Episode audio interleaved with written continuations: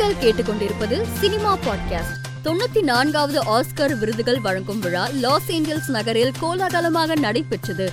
இதில் சிறந்த திரைப்படமாக கோடாவும் சிறந்த நடிகராக கிங் ரிச்சர்ட் படத்திற்காக வில் ஸ்மித்தும் சிறந்த நடிகையாக the eyes of Tammy Faye படத்திற்காக ஜெசிகா சாஸ்டேனும் விருது பெற்றுள்ளனர். டென்னிஸ் வில்னவ் இயக்கிய டியூன் திரைப்படம் ஆறு ஆஸ்கர் விருதுகளை தட்டி சென்றது.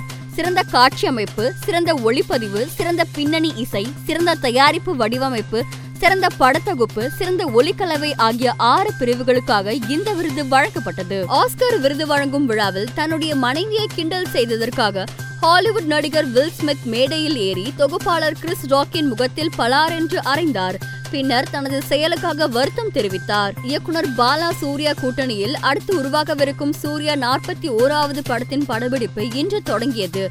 இதில் கதாநாயகியாக கீர்த்தி ஷெட்டி இணைந்துள்ளார். மலையாள நடிகர் விநாயகனின் சமீபத்திய சர்ச்சைக்குரிய கருத்துக்கு பல எதிர்ப்புகள் எழுந்த பின் அவர் மன்னிப்பு கேட்டு சமூக வலைதளத்தில் பதிவிட்டுள்ளார். மேலும் செய்திகளுக்கு மாலைமலர் டாட் காமை பாருங்கள்.